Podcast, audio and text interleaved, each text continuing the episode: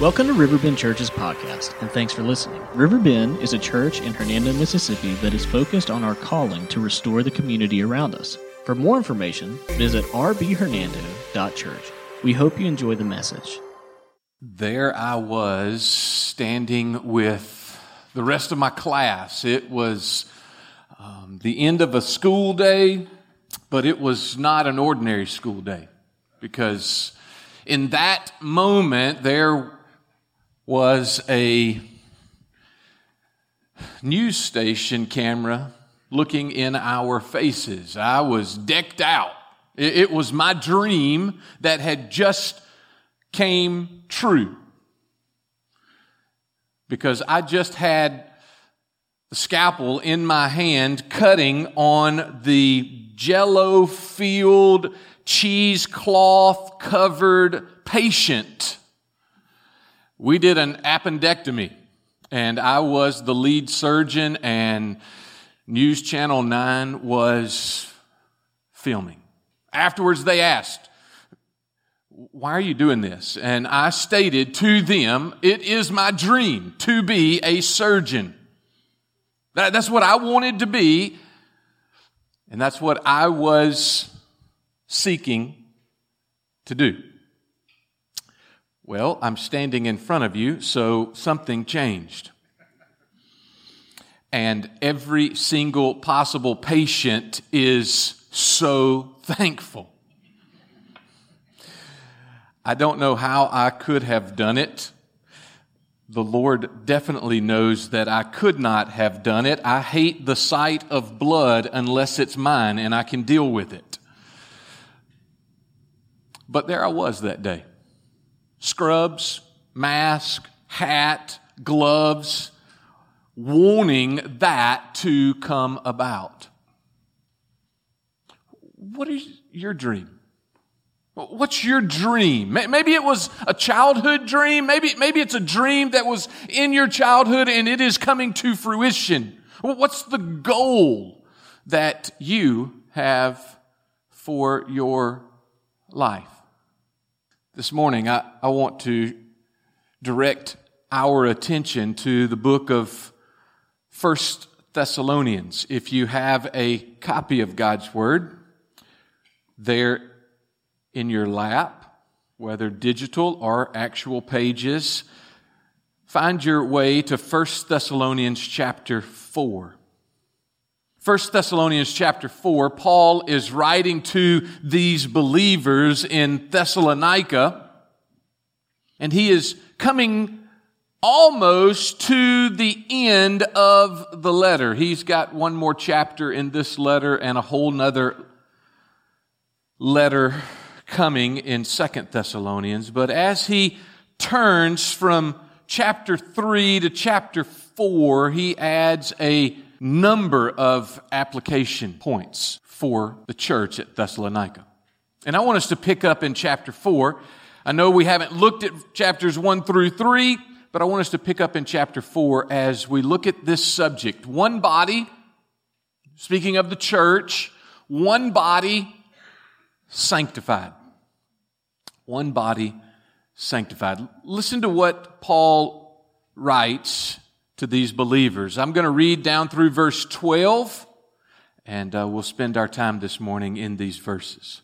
Finally, then, brothers, we ask and urge you in the Lord Jesus that as you received from us how you ought to walk and to please God, just as you are doing, that you do so more and more.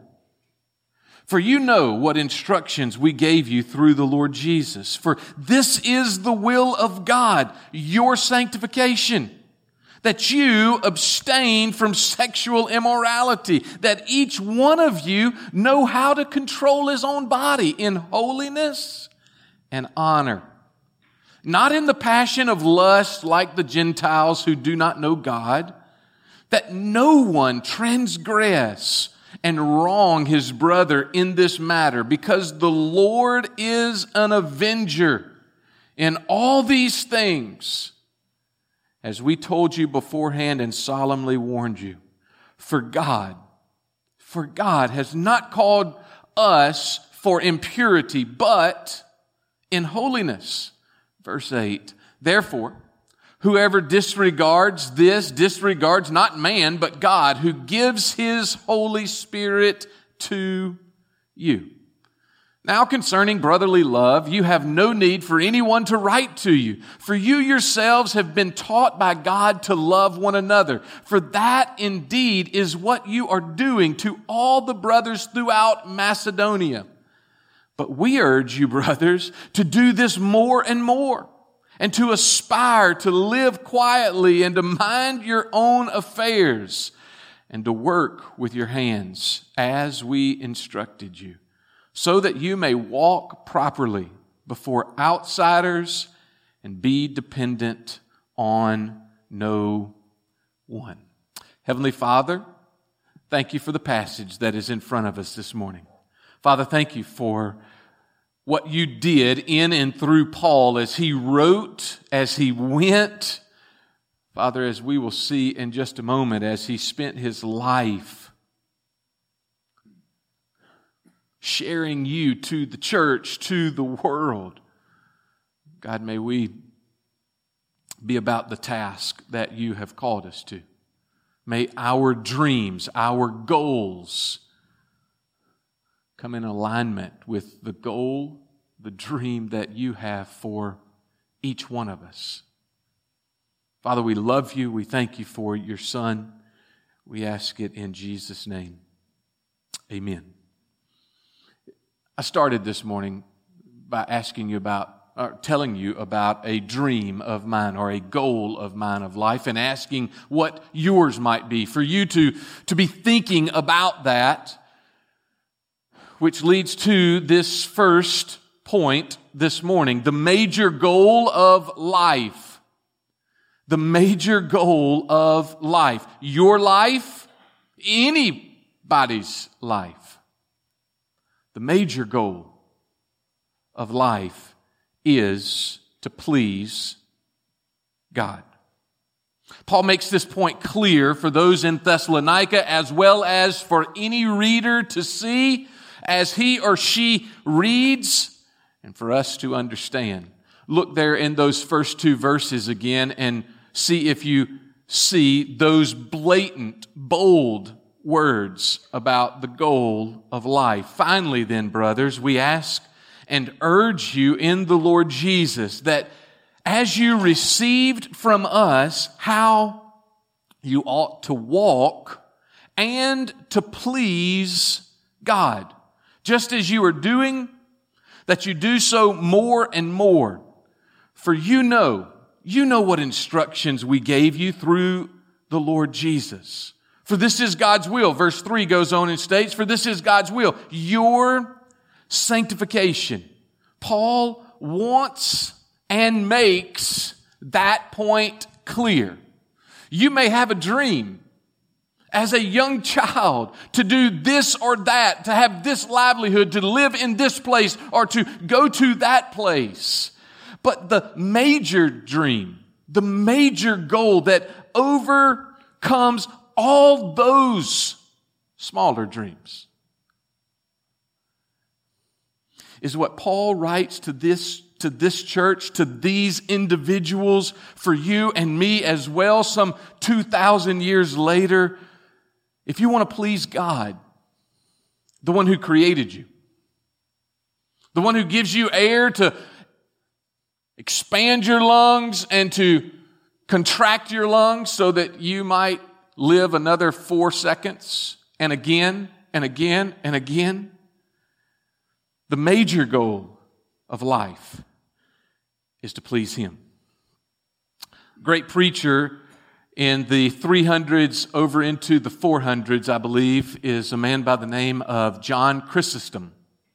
And John Chrysostom wrote a sermon. I, I read it this week as I was um, preparing for this. And in his sermon, looking at these two verses, he said this. He said, You know, Paul, I'm going to say it with a uh, Mississippi um, dialect, not a Middle Eastern dialect. And I'm going to take out all the these and thous that it was translated into English for. You know, Paul, Paul didn't bring up a matter. And in doing so, him just kind of brushing over that, it drew their attention, those at Thessalonica, it drew their attention and it challenged them for a better life. That in doing so, he got them to react quicker than he would have if he would have chided them in the actual position. You're like, Brian, what is John Chrysostom speaking of? Paul did not bring up that, hey, there were some issues in their dreams, in their goals of life in these verses. He's going to bring it up in just a few moments at the end of chapter 4 and the beginning of chapter 5 because these believers had forgotten that they were supposed to be working until the day Jesus comes, or they were to be working until the day they go and meet Jesus at the end of their life. They had thought, hey, we missed it, so therefore we're just going to kind of go out on the hillside and look up to the sky to make sure we don't miss his coming. And Paul reminds them by not chiding them. Hey, here's your goal. Here, here are the things that you are doing good at. Let me remind you of that so that we can move forward in our lives as parents. Maybe you find yourself, sir, ma'am, doing that with your kids. As a spouse, ladies, maybe you find yourself doing that or trying to do that with a husband.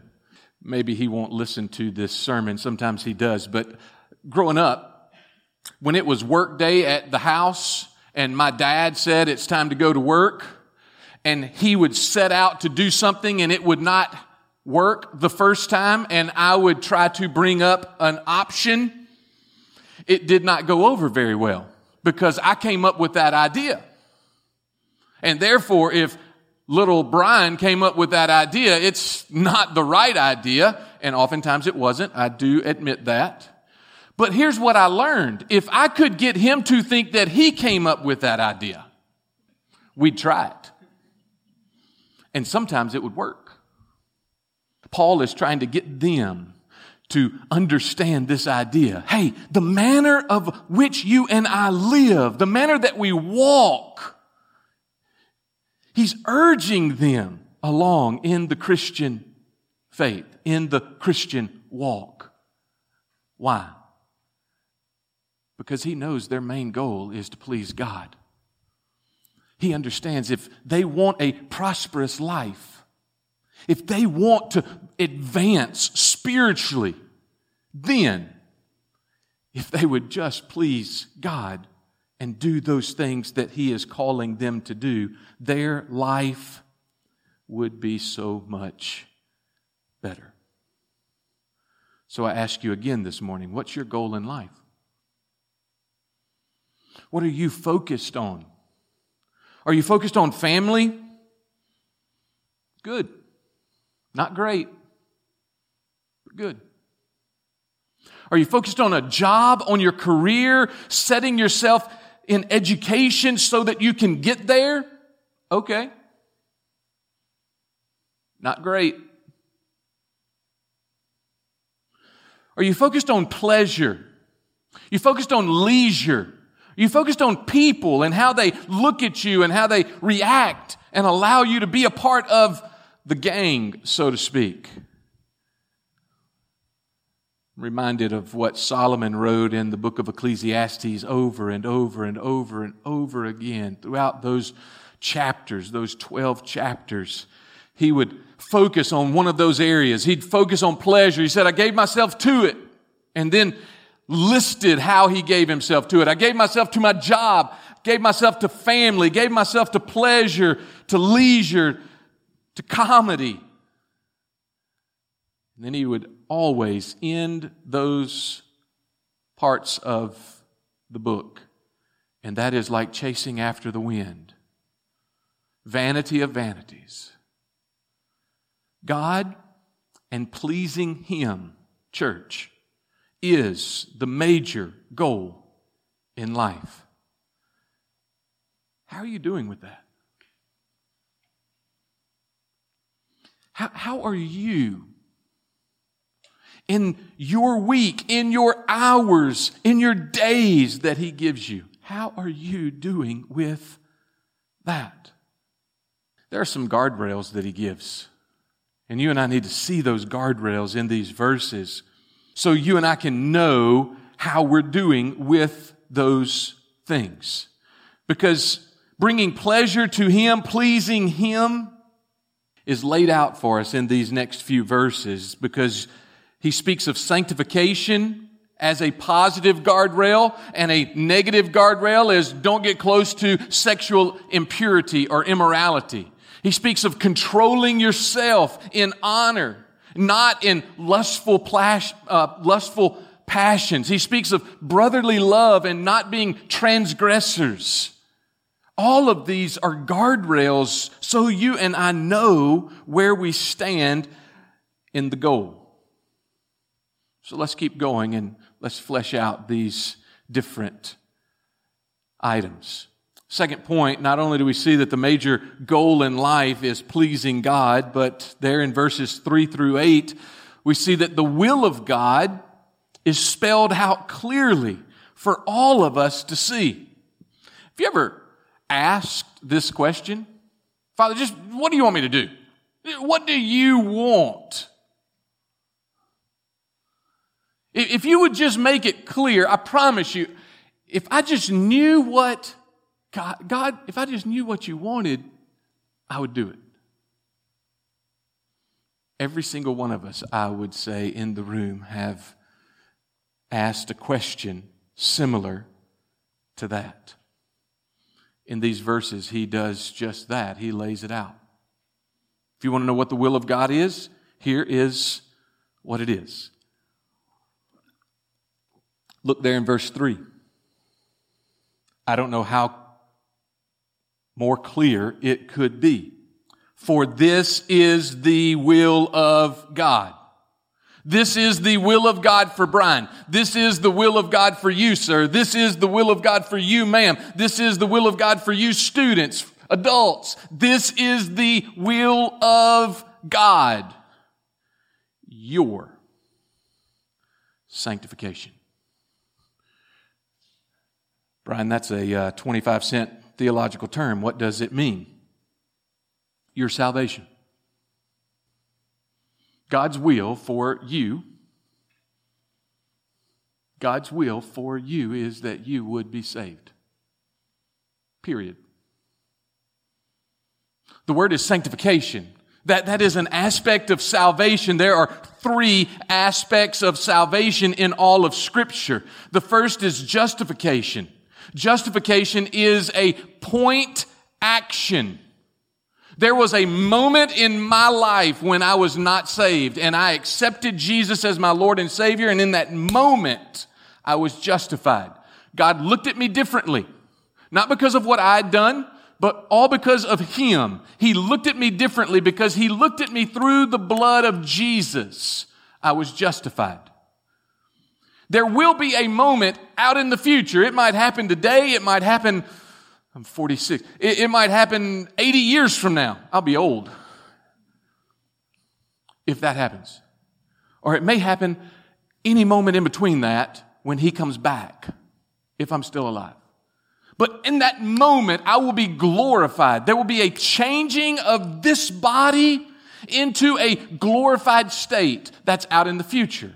So there's a point action that has happened in my life. There's a point action for those of us who are in Christ that has happened. And there's a future moment where we will be just like Him, glorified. In between that, there is this term, sanctification.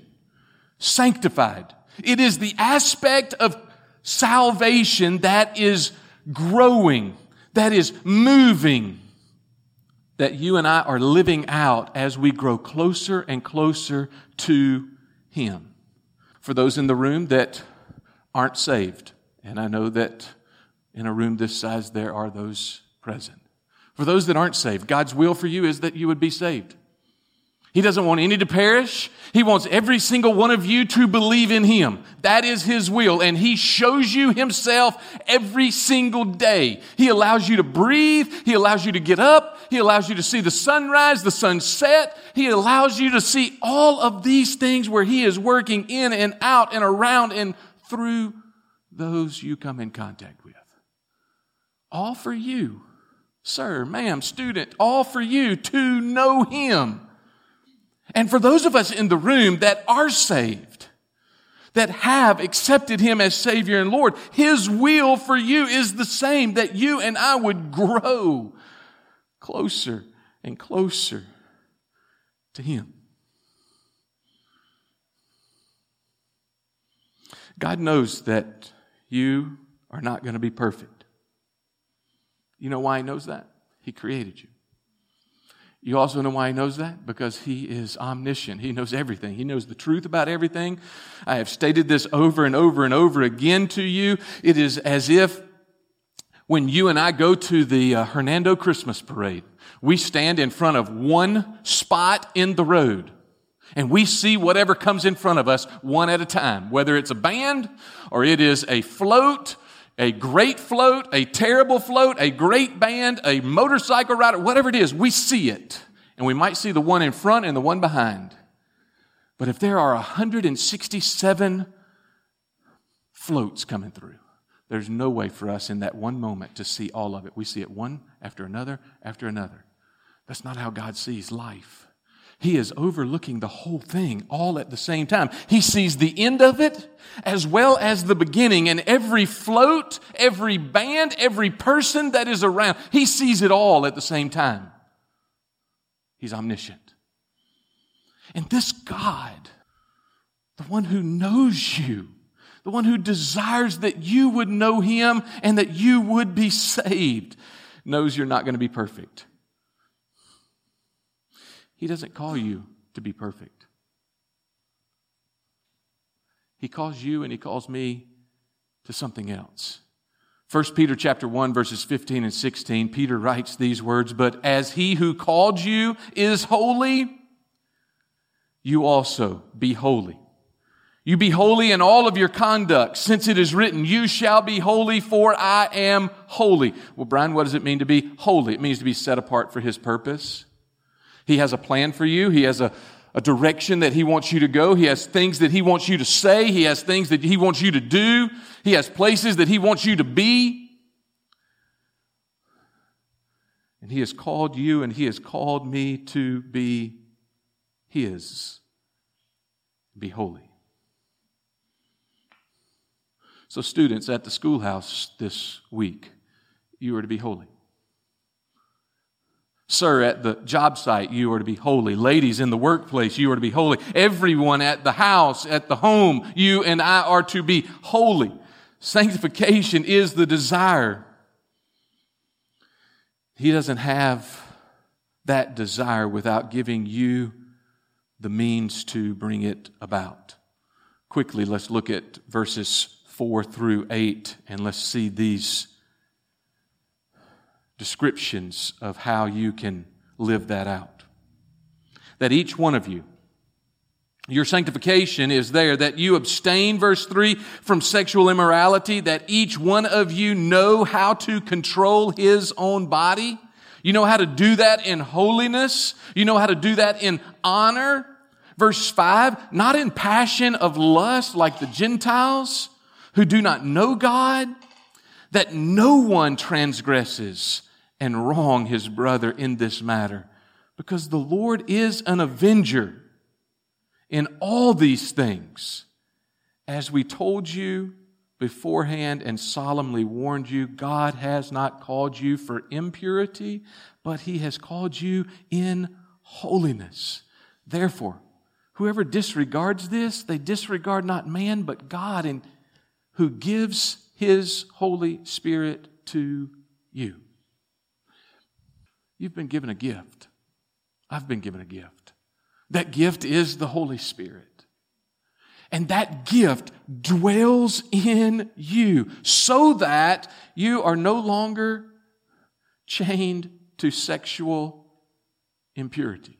You're no longer chained, no longer dominated by the things of this world. You can control your own body. Why? Because the Spirit of the living God lives in you. You no longer are pictured as one of dishonor, but you have honor because God has put His Spirit in you. You're no longer have to be driven by the passion of the lust like the Gentiles who don't know God because you do know God. I've warned you about this beforehand, Paul writes. God hasn't called you to impurity, but He has called you to holiness, to be set apart for Him. He has given us everything, everyone to see this desire, desire for you to be sanctified. So, my question to you as we see this point you're walking around in life, you're going 70, 80 miles an hour.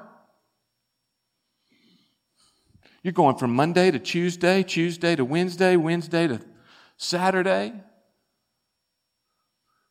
which guardrail are you up against?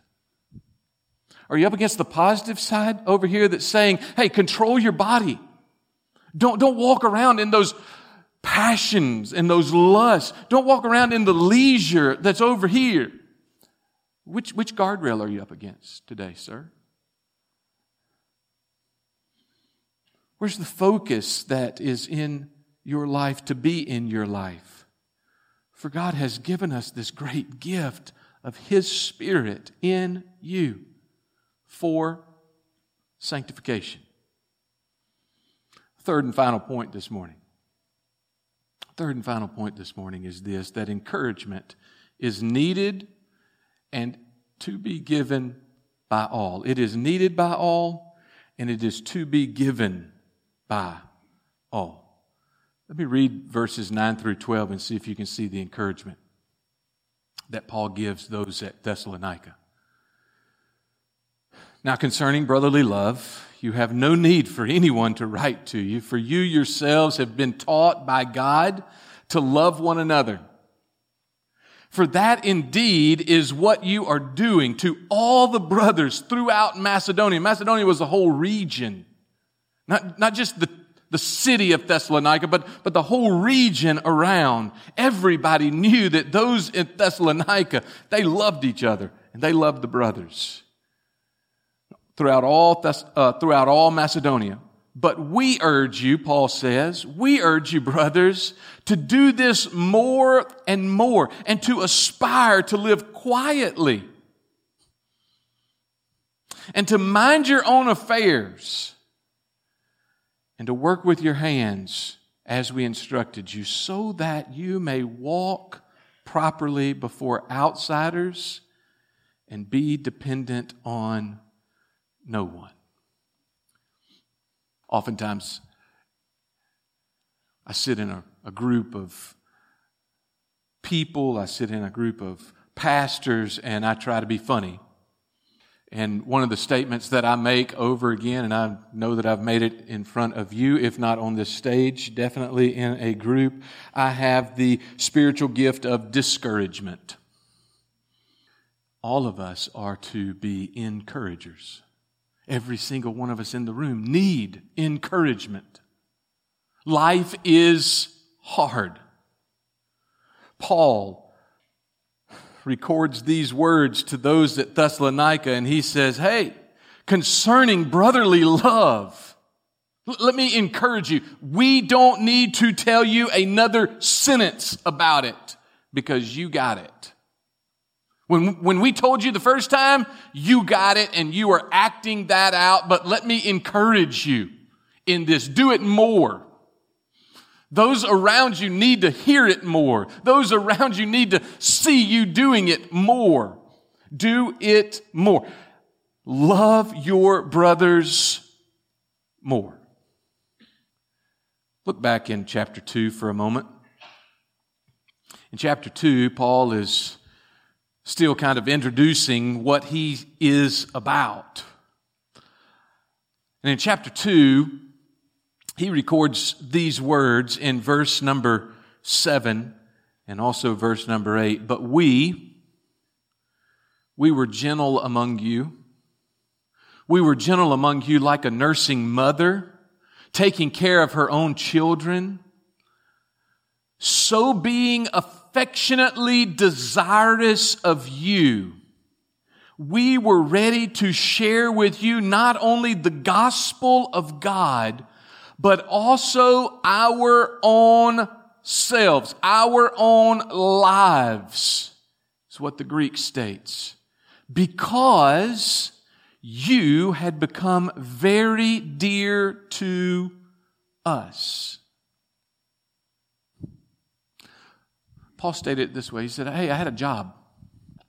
My task, my calling from God was to get the gospel out. And I set out from the moment that He saved me, from the moment that He called me to do this, I set out to do just that. But when I came to Thessalonica, you and I connected.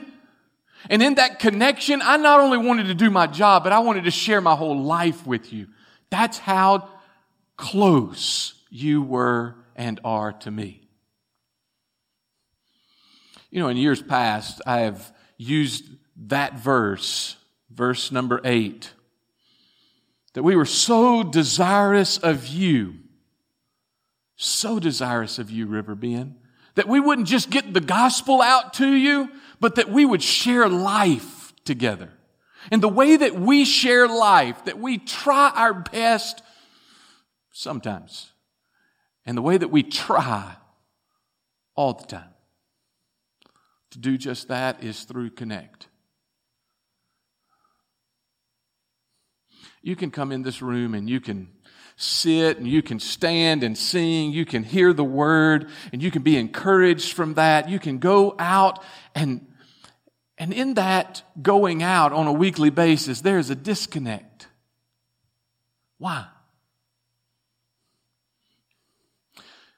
Because of what is supposed to happen in the body there in verse number eight. We were gentle among you like a nursing mother, verse seven, taking care of her own child, so being affectionately desirous of you. We were ready to share not only the gospel, but our own lives because you were so dear to us. And without that connection, you and I miss something. Does that mean your life's going to be terrible? No, not necessarily. It just means that you and I, if we don't have that connection, that you and I are not doing everything that God wants for us. Therefore, it's not the best. And He has the very best for you. So I'm going to close out this morning just a little different for all the Connect leaders who are here this morning, and I know there are a couple that are not here that I see, that I don't see, but if you are leading a Connect group this morning, I want you to come forward. These guys up here want to get the gospel to you, but they also want to share life. Numerous times I've stood here and said, Hey, sir, ma'am, I understand that life is busy. I understand you get going, you've got responsibilities. I, I get that. If you're only going to give River Bend Church one spot, one spot in your calendar in the week, make it connect. Make it connect. Don't, don't, don't come here. Make it connect. Two reasons for that. Number one, it's ulterior. I know if you get connected there, you will come here more than likely. I state that openly. But also, you will be ministered to, and you will have the opportunity to minister to others there more than here. So get connected there so that you might share your whole life and you might have the focus that God has for you, which is your sanctification the goal to please Him with everything that you and I do. So go home today. Talk to your spouse. look at the calendar and say, okay, Lord, I want to do that. I want to join. I want to be a part. And I'll give it a try. And just see what he does. For he has stated to you, Here is my desire for you, sir. Family, ma'am, child. Your sanctification. So that you would grow closer and closer and closer to him today, the rest of your life. Heavenly Father, I come to you and I pray. I pray that this would not just be a 30 minute exercise through your word. And God, I know that when your word goes forth, I stand on that promise that it will not come back void. You send it forth and you work. Work in the hearts of those that don't believe in you. Work in the hearts of us who do. For you are a great God. Father, we ask that you would grow us, get us healthy. God, may our focus be turned to you and grow us inside so that we might do what you have called us to do to restore community in this town for you are worthy of that. We ask it in your Son's name. Amen. Church, we have come to that time in the service, a time of response. Maybe, maybe the response is right where you are. Just kind of mulling over this whole passage. Do that. Maybe you need to come forward. The altar is always open. You need to talk with me. I'm here. But obey. Whatever he's asking you to do, obey. We're going to stand and we're going to sing. Alex and the team's going to lead us, and you join us and respond.